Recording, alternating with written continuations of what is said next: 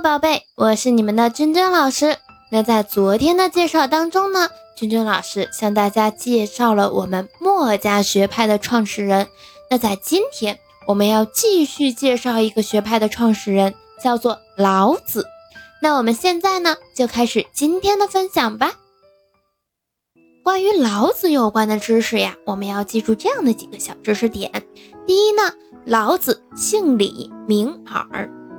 第二点，他是春秋时期的思想家，他同时呢又是道家学派的创始人。第三点呢，他著有《老子》一书，又名《道德经》。《道德经》的主题思想为道法自然，这些呢是我们要记住的小的知识点。那我们细致的去说跟《道德经》有关的内容，《道德经》呢从哲学、伦理。和政治这三个方面构成了它的主题。那在哲学上呢，道指的是天地万物之始之母，阴阳对立与统一是万物的本质体现，物极必反是万物演化的规律，这是他从哲学上想要告诉我们的。而伦理上呢，老子之道主张淳朴、无私、清净、谦让、贵柔、守弱。淡泊等因循自然的德行。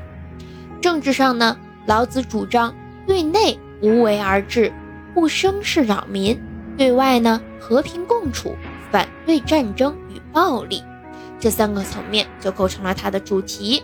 同时呢，这也使得《道德经》一书在结构上由物理至哲学至伦理至政治的逻辑层层递进，由自然之道。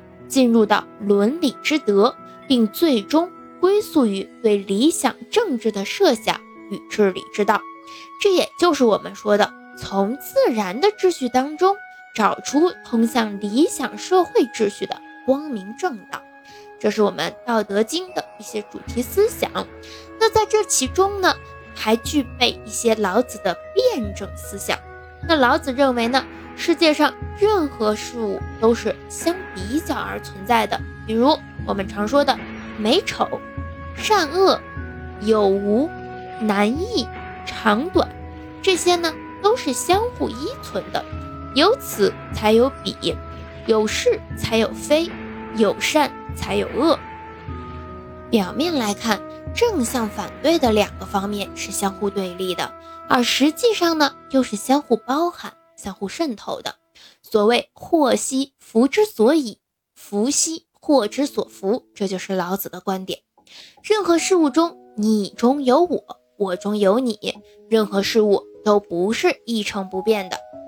老子在《道德经》的第四十章中提出“反者道之动”，这就是说，事物发展到一定程度，必然会向相反的方向转化。所谓。物壮则老，兵强则灭。同时，事物的发展，事物向反面的转化，并不是一下子实现的，而是需要经历一个从数量上不断积累的过程。我们之前在小学的时候学过这样一句话：“合抱之木，生于毫末；九层之台，起于垒土；千里之行，始于足下。”就是出自老子，也就是对我们刚刚这个观点的解读。那我们要记住老子的思想的话，核心记住这三个词：一个叫做道法自然，一个叫无为而治，还有辩证法的思想就可以了。那我们其实呢，在小学也好啊，中学也好，还是接触过很多跟《道德经》里边的有关的一些句子。所以我们可以适当的啊拿出这个学生版本的这个《道德经》去读一读，学习一些里边的辩证法的思维，这样对我们思考问题的这个思辨性是有一定的培养的。那我们今天的介绍呢就到这里啦，我们明天见。